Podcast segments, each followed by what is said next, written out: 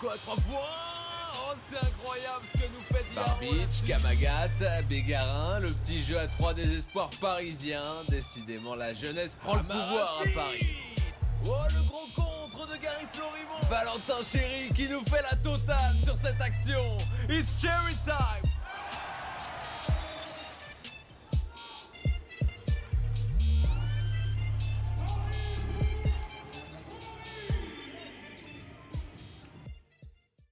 Bonjour à tous et bienvenue dans Paris Basketball On Air, l'émission consacrée au Paris Basketball. Gros programme aujourd'hui qui nous attend avec un gros récapitulatif de la première partie de saison des Parisiens. On reviendra d'abord sur les, performances collectives de l'équipe depuis octobre, puis individuelles avec des focus sur certains joueurs que nos chroniqueurs vous ont préparés. Et pour finir, on va se projeter sur l'événement de la saison pour le Paris Basketball, c'est-à-dire la rencontre de dimanche à la Corotel Arena contre Aix-Maurienne. En bref, gros programme, on est ensemble pour 30 minutes. C'est parti pour l'épisode 6 de Paris Basketball on Air. Yo yo yo, ici c'est ton bouc d'Andiguel pour Paris Basketball en air. C'est là que ça se passe si tu veux l'actu, cousin. Si, si. Mais avant de démarrer, je vais présenter euh, l'équipe qui, qui m'accompagne aujourd'hui. Deux petits nouveaux dans l'émission. Euh, Samuel à, à ma gauche. Bonjour Samuel. Salut Flav. Ça fait du bien de, de commencer, euh, ouais, de reprendre. bah, ça, ça me tardait de, de- de commencer. C'est vrai que moi je suis dans, dans le projet depuis le début, euh, depuis le début de, de- de la saison, euh, mais principalement les, les jours de match sur les commentaires. Et ça me fait très plaisir d'être là pour le, le premier podcast. Eh ben, c'est parfait. Et avec, pour, euh, avec nous, pour, euh, pour nous accompagner, Dylan aussi, qui, qui démarre. Salut Flav, très heureux d'être là parmi vous aujourd'hui. Je viens juste d'arriver en décembre. Et ben, on va. Je on- m'occupe principalement du Twitter et puis yes. Et ben, on va On démarrer. on analyse les matchs. carrément. Comme je vous l'ai annoncé en intro, on va longuement parler de la, de la première partie de saison et des résultats du Paris Basketball depuis octobre. D'abord de, manière collective puis individuelle. Et ben c'est parti.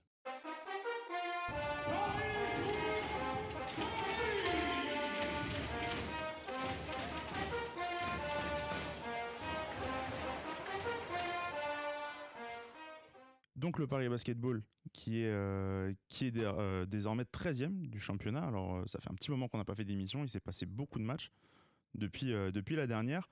Paris aujourd'hui qui, euh, qui a 6 victoires et 9 défaites, qui est la 11e attaque et la 9e défense, qui va mieux. Euh, ouais, qui va mieux.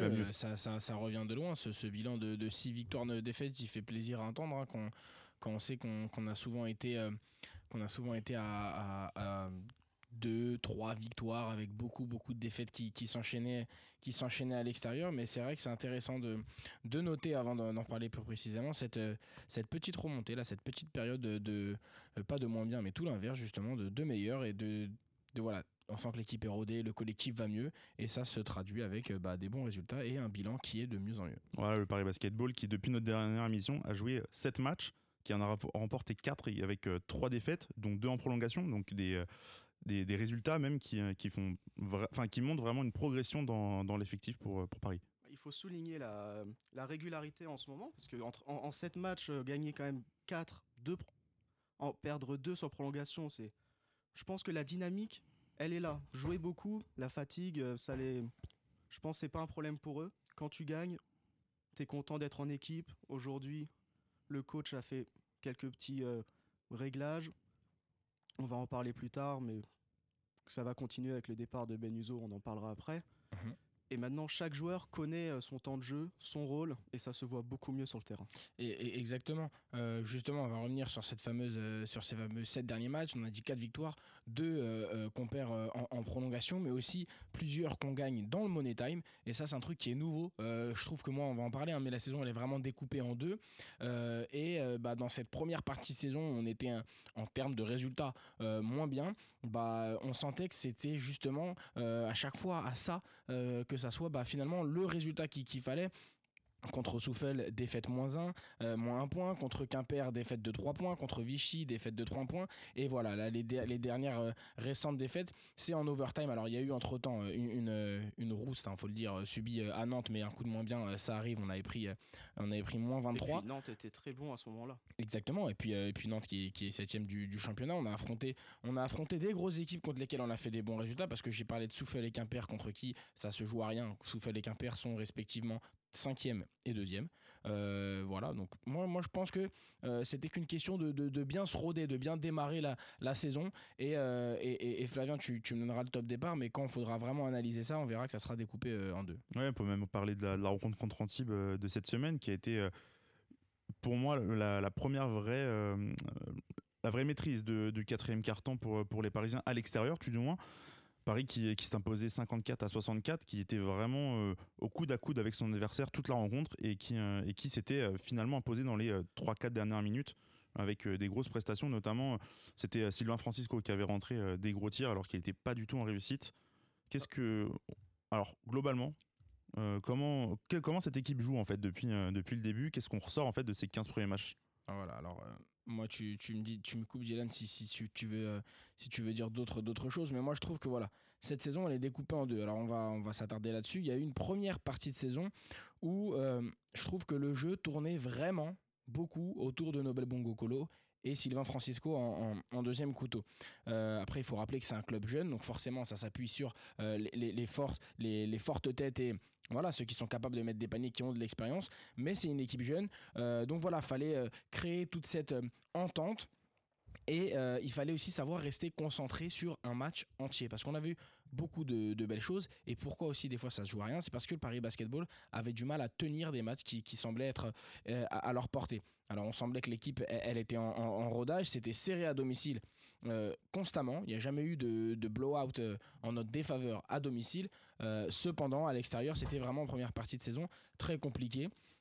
Et on va voir qu'il y a peut-être plusieurs explications à ça. La première, pour moi, dans la première partie de, dans cette première partie de saison, c'est que les jeunes avaient un temps de jeu qui était très élevé, trop, je ne sais pas, parce qu'il faut savoir qu'on a Milan Barbic, euh, Johan Bégarin et Ismaël Kamagaté qui ont vraiment moins de 18 ans, donc euh, c'est aussi ça qui- qu'il faut prendre en compte.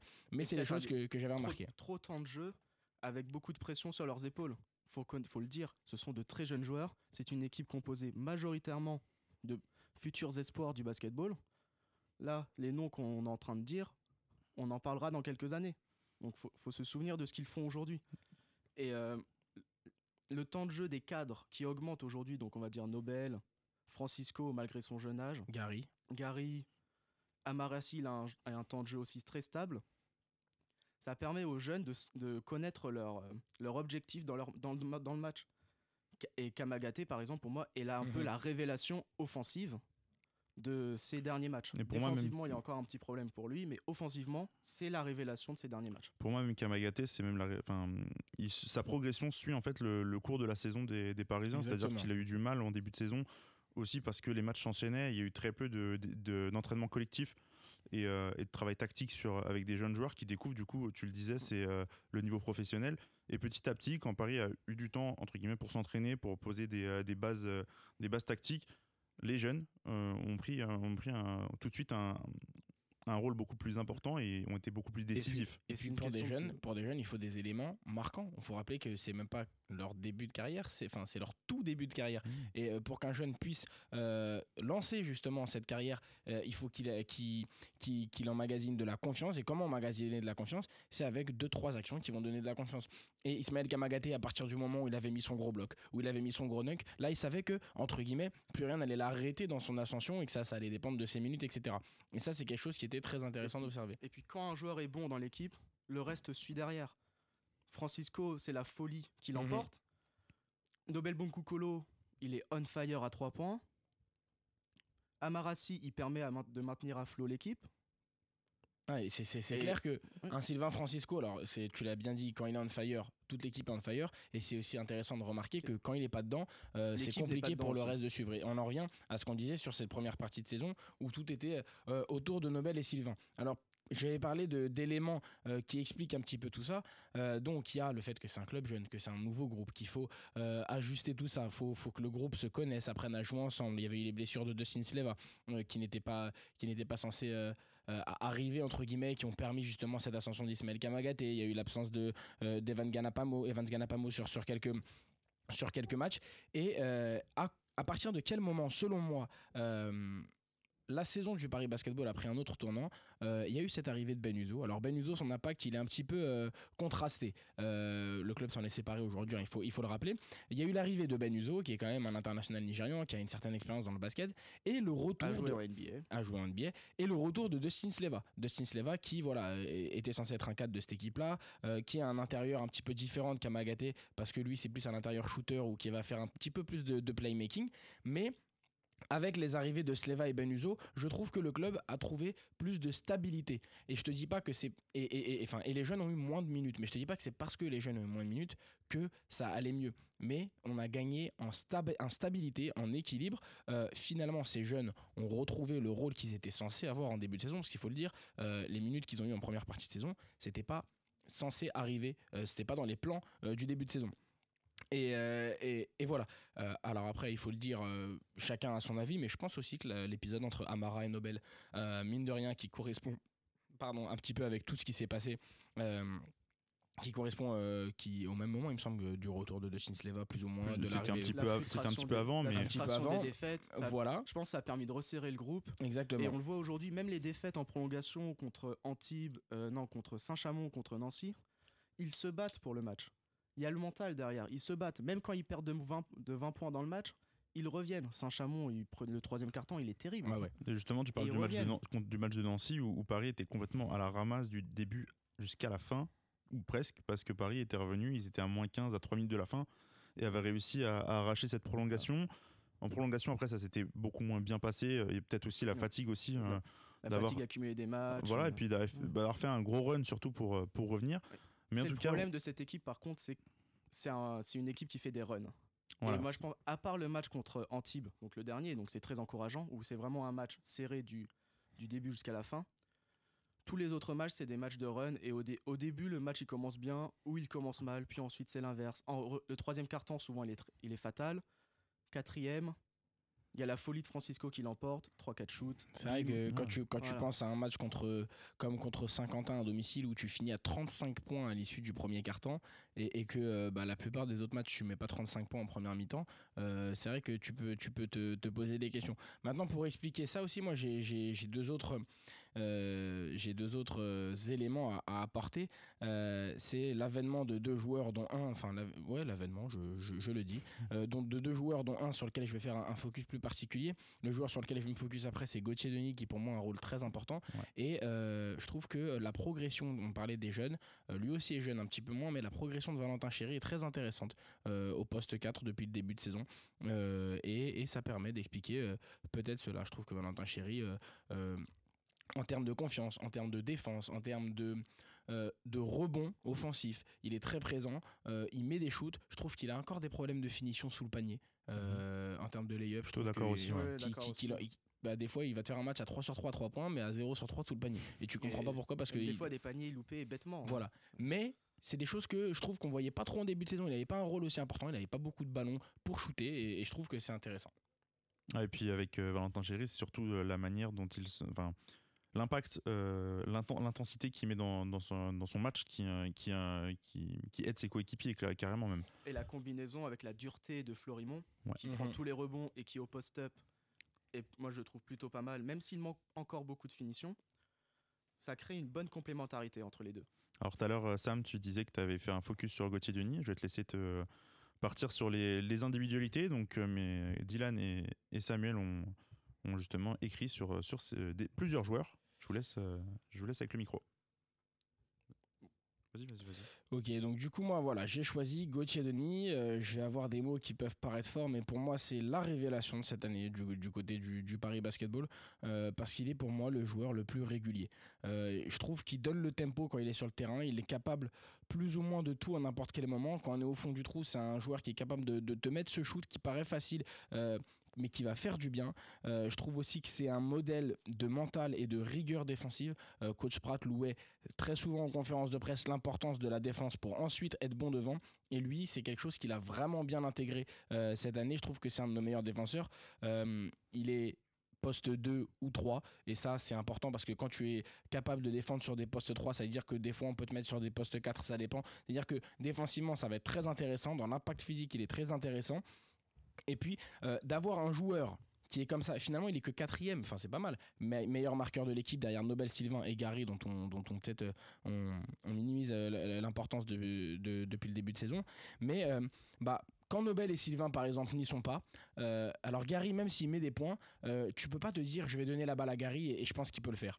Mais Gauthier Denis, moi je pense que s'il arrive à bien se démarquer quand tu es au fond du trou, bah par une, euh, une belle action défensive, une récupération défensive à, la- à laquelle il est à l'initiative, devant, donne-lui la balle, il va mettre son shoot à 3 points. Alors évidemment, c'est vrai que sur sa dernier match, il est un petit peu, un petit peu en dessous. Euh, mais justement, euh, il est un petit peu en dessous sur les débuts de match. On l'a vu manquer quelques débuts de match, mais il ne rate jamais de match. Et c'est pour ça que pour moi, c'est le joueur le, le plus régulier. C'est qu'il sait euh, se relever en plein match, chose que peut-être Sylvain Francisco n'a pas montré sur les matchs où lui était moins bien, même si euh, Sylvain est très très important pour, pour le club cette saison. Euh, voilà, on va parler bah, tout simplement de, ses stats pour parler de la progression de Gauthier Denis. Il est passé cette saison de 7 points de moyenne à 11, de 2,4 rebonds à 3,1, d'1,2 passe à 2,2 passes, donc une passe de plus. Il joue 6 minutes. Il est passé, écoutez bien, hein, de 38% à 3 points à 44% cette saison. Et ça, c'est énorme. Et, euh, et puis son évaluation, ça se traduit sur son évaluation qui était de 7,4 l'année dernière et qui cette année est en moyenne de 11. Donc euh, voilà, moi je trouve que Gauthier Denis, il va. Alors j'ai observé, et on en parlait un petit peu en tout à l'heure, Flavien, que sur ces derniers matchs, il avait peut-être un petit peu moins de ballons. Euh, J'espère que c'est passager. Voilà, le mot ce que Mhm. je cherchais, c'est passager, que ça n'arrivera pas. Parce que euh, si le Paris basket veut basketball pardon, veut s'inscrire dans la stabilité euh, et aller chercher des bons résultats et continuer d'améliorer son bilan, ça passera par euh, continuer de maintenir Gauthier Denis dans son fauteuil, dans le fauteuil dans lequel il est depuis le début de saison, c'est-à-dire d'un des éléments les plus importants de, de l'équipe. Ouais, t'en parlais, Gauthier Denis, qui l'année dernière, ou même depuis le début de sa carrière, jouait, jouait poste 3 et qui cette saison a été replacé poste, poste 2 par, par coach Pratt. Et pour l'instant, c'est un, un pari gagnant, hein, clairement. Ah oui, évidemment. Euh, Dylan, je vais te laisser euh, faire, euh, Alors, nous parler d'un. Samuel parlait de régularité sur, Ouais. par rapport à, à Gauthier Denis. Moi, je vais peut-être parler moins régulier autour de Sylvain Francisco, mais avec toujours une folie qui permet de gagner des matchs. Alors, Francisco, c'est notre meneur, notre poste 1. 22 ans. Il a la culture US qui est propre au club. Le on sait que le club veut imposer cette culture en France par rapport aux autres salles franciliennes qu'on connaît, Mhm. le Valois et Nanterre. Il y a une vraie différence. Il a fait le lycée aux États-Unis. Il sait comment ça se passe. Et on, ça se voit sur le match sur les matchs. Il prend des- ses libertés. Il prend la liberté de shooter, il prend la liberté de crosser. Ce qu'il, et ce qu'il veut, c'est donner un coup de boost à l'équipe. Et Jamar Diggs s'en rappelle, hein. on se rappelle de ce cross où il l'a fait tomber. Ce cross a fait peut-être le tour de la Pro B, justement. Mhm. Et avait, fait, euh, avait lancé euh, aussi euh, le Paris Basketball vers une belle victoire euh, en fin de match. euh. Ah oui, oui, évi- évidemment. En fait, quand il y a victoire, il y a un bon Francisco. Pour moi, c'est le facteur X de cette équipe. En plus, il a augmenté ses stats par rapport à l'année dernière. L'année dernière, il était à 9,7 points. Cette année, il est à 12,8. C'est énorme. Moi, je, 3 points, c'est quand même énorme pour un jeune joueur, Mhm. sachant que c'est pas le scoreur numéro 1. Et qui fait beaucoup de choses à côté. Il fait, il fait beaucoup de passes. Il est quand même à 4,8 passes. Et je pense que la moyenne est quand même tronquée. Je pense qu'il doit être à 6 passes sur les 5-6 derniers matchs, Mhm. vu, son, vu son niveau actuel. Il a mis 24 points contre Rouen. Meilleur match pour moi de sa saison. Là, dernier match, 7 points contre Antibes, mais 3 points très importants dans le Money Time. Et ça, c'est quelque chose qu'on n'avait pas vu. Et on n'avait pas vu parce qu'il ne savait pas gérer les Money Time. On a un meneur qui maintenant peut gérer une équipe en fin de match. Et c'est ça qui est très important. On parlait tout à l'heure de stabilité. Un meneur de son équipe doit être capable de mener son équipe vers la victoire. C'est ce qu'on demande. Un meneur, il doit être aussi leader. Et il est leader offensif sur les runs, justement.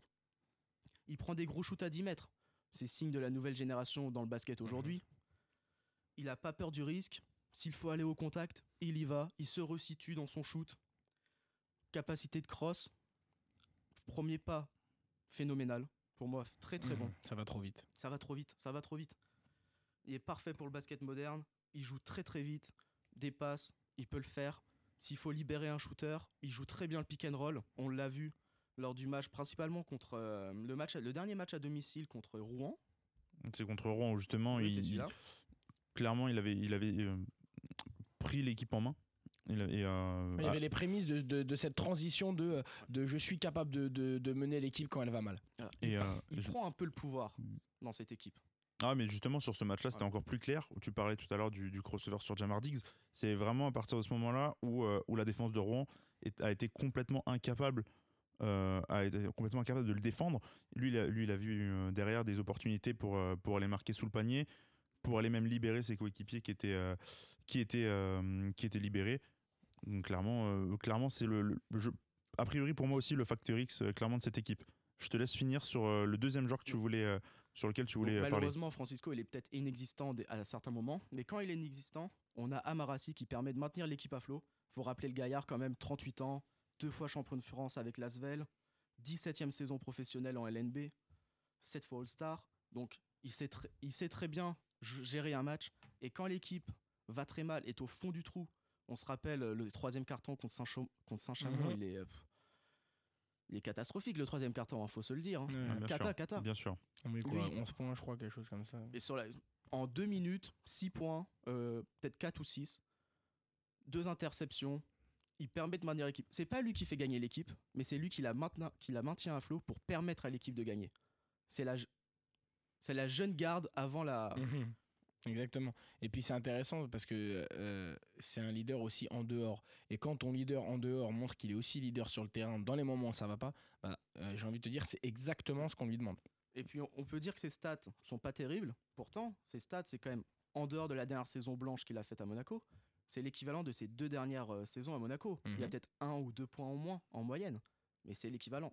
Non, ça Et reste on- plutôt et- correct. Et, hein. on sait Ça- très ça- bien que ça- Monaco, c'était quand même trois des finales sur les derniers. euh, Sachant que c'est pas un starter, euh, qu'il y a des matchs où il joue pas beaucoup de minutes. Euh, non, il est, il est vraiment bien géré aussi par il le est à coach. 22 minutes par Ouais, match voilà. quand même, donc Et il quoi, il a a quoi Il a rôle. 8 points? Il est à 7,4. ouais. Ouais, voilà. quasiment 8 points. Je voulais que, avant qu'on qu'on passe sur, euh, sur le calendrier qui arrive, parler un petit peu de Benuso. Alors Benuso, euh, t'en t'en- t'en as, t'en as parlé un petit peu Samuel, euh, qui a fait un, un petit passage. Alors la- lors de la dernière émission, on vous annonçait son arrivée, et ben euh, sur cette émission, on vous annonce du coup son, euh, son départ. 8 matchs, 4 titularisations, seulement 2,9 points, 2,4 rebonds et 1,5 passes de moyenne. Qu'est-ce qu'on peut penser de son passage? Contrasté, comme je le disais tout à l'heure, parce que moi, euh, je trouve vraiment que son impact a par moments été très intéressant dans euh, l'intensité, dans la rigueur, dans les intentions, parce que tu es un joueur qui connaît pas nécessairement la, la culture, il a jamais joué, je crois, joué en France, il avait fait des tests à, à Cholet, il me Il semble. faut, faut se, ça. faut se souvenir que l'équipe est entièrement française. C'était Exactement. le seul étranger de l'équipe. Il y a peut-être un problème euh, d'adaptation avec- Dustin Sleva, Ouais, oui. Avec un petit problème d'adaptation. Donc c'est peut-être compliqué pour lui d'arriver dans un contexte où tu as 100% de français. Et- et- et 99% justement, de français. et, et justement, euh, alors au scoring, c'est vrai que ça allait pas du tout. Il a jamais trouvé son shoot depuis qu'il est arrivé. Euh, alors après, il faudrait voir les, les- les réelles raisons, euh, euh, les réelles raisons de son départ. On ne les a pas. Est-ce que c'est lui qui se sentait pas bien? Est-ce que c'est un vraiment comme ce qui a été dit dans le communiqué, quelque chose de mutuel, qui se sont juste rendus compte que ça allait pas? Parce que parce que, que moi, je trouve- du club n'allaient pas Peut-être qu'il a des hommes- objectifs une meilleure perso. opportunité ailleurs. Parce que moi je trouvais que pour le club, malgré son scoring et son pourcentage, ça, ça devenait intéressant. Euh, ça permettait de reposer un petit peu Sylvain Francisco sans donner trop de responsabilités à Milan Barbic. Euh, en défense, il avait, je trouvais qu'il avait les mains, les, les- les bonnes mains. Euh, il a fait des beaux contres. Euh, il monte haut. Euh, Je sais pas. Moi, je trouvais que c'était intéressant, mais il y avait vraiment, vraiment ce bémol. Euh, offensivement, beaucoup de pertes de balles, des pertes de balles bêtes, euh, des shoots qui sont un petit peu. Euh, euh, des fois, on se demande la sélection de shoot. On peut, on peut se permettre de la critiquer. Des shoots bah, qui tout simplement ne rentrent pas. Et au bout d'un moment, quand tu prends des shoots, bah faut que ça Bah, rentre. Donc le voilà, basket, c'est un Mais jeu bon. d'adresse. voilà, euh, voilà ce qu'on peut retenir selon moi de, de Ben Uzo. un peu d'irrégularité aussi, mais euh, Maintenant, est-ce que le club veut le remplacer? Je, ils sont- je pense que le club va être obligé de le remplacer. euh, on en- on- Nate Robinson? Que- Non, je- mais, euh, mais Paris qui avait eu des difficultés, et justement, l'arrivée de Benuso coïncidait un petit peu aussi avec la, la- la meilleure forme du, du Paris Basketball. En tout cas, euh, le Paris Basketball, on le disait, sur 4 victoires sur les 7 derniers matchs, va enchaîner euh, un bon paquet de matchs à domicile sur les prochains, dont un, un superbe à la Corotel Arena, et on en parle tout de suite.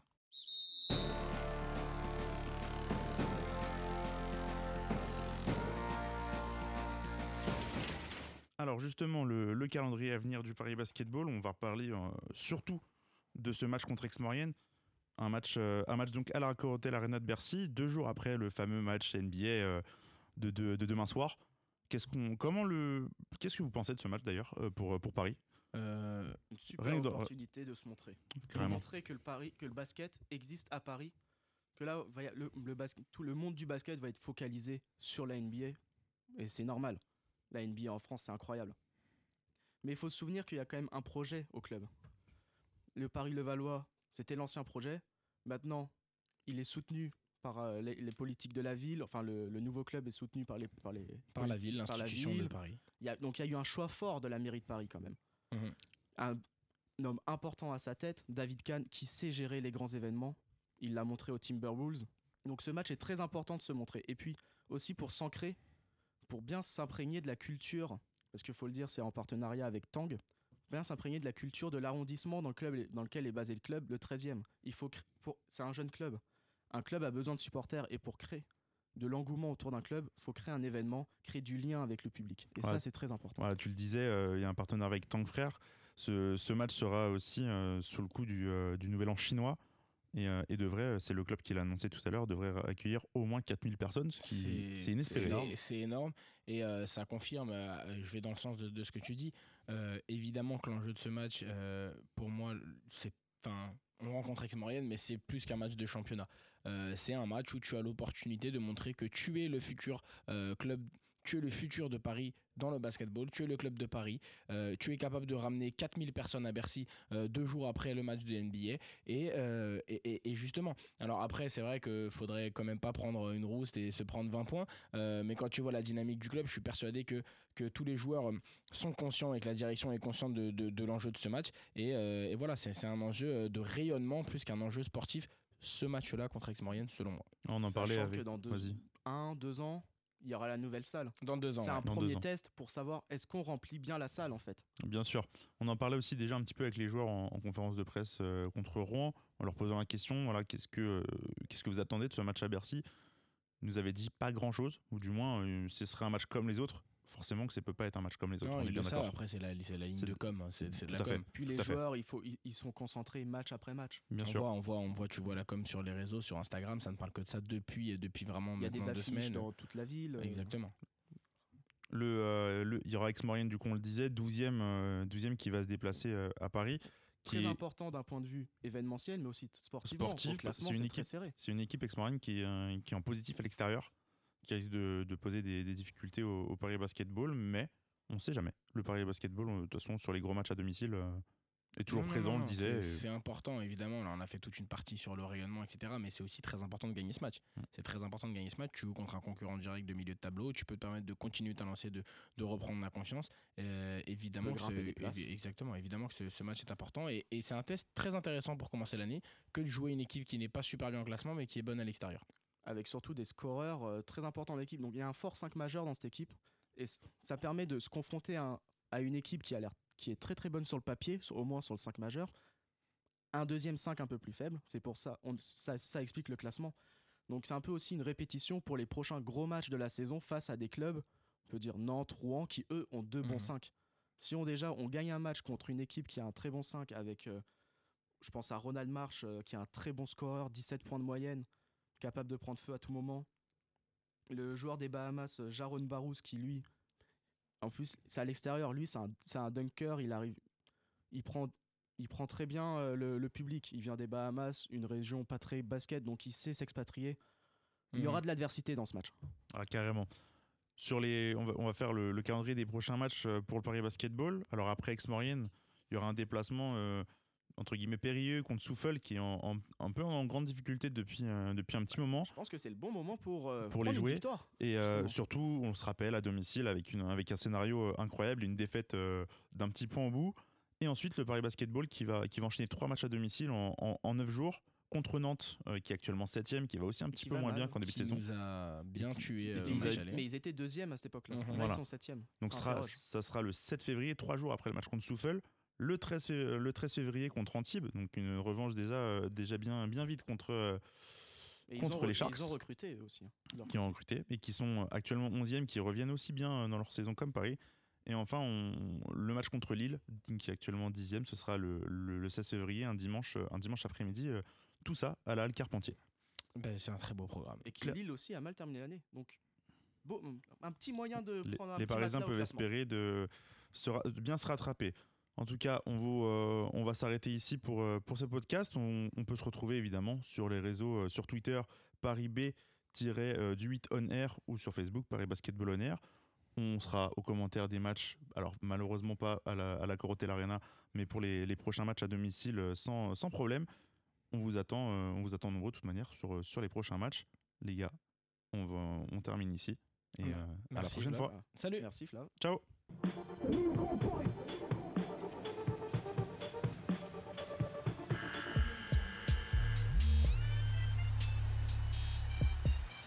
Francisco à 3 points Oh, c'est incroyable ce que nous fait. Barbic, Kamagat, Bégarin, le petit jeu à 3 des espoirs parisiens. Décidément, la jeunesse prend le pouvoir à Paris.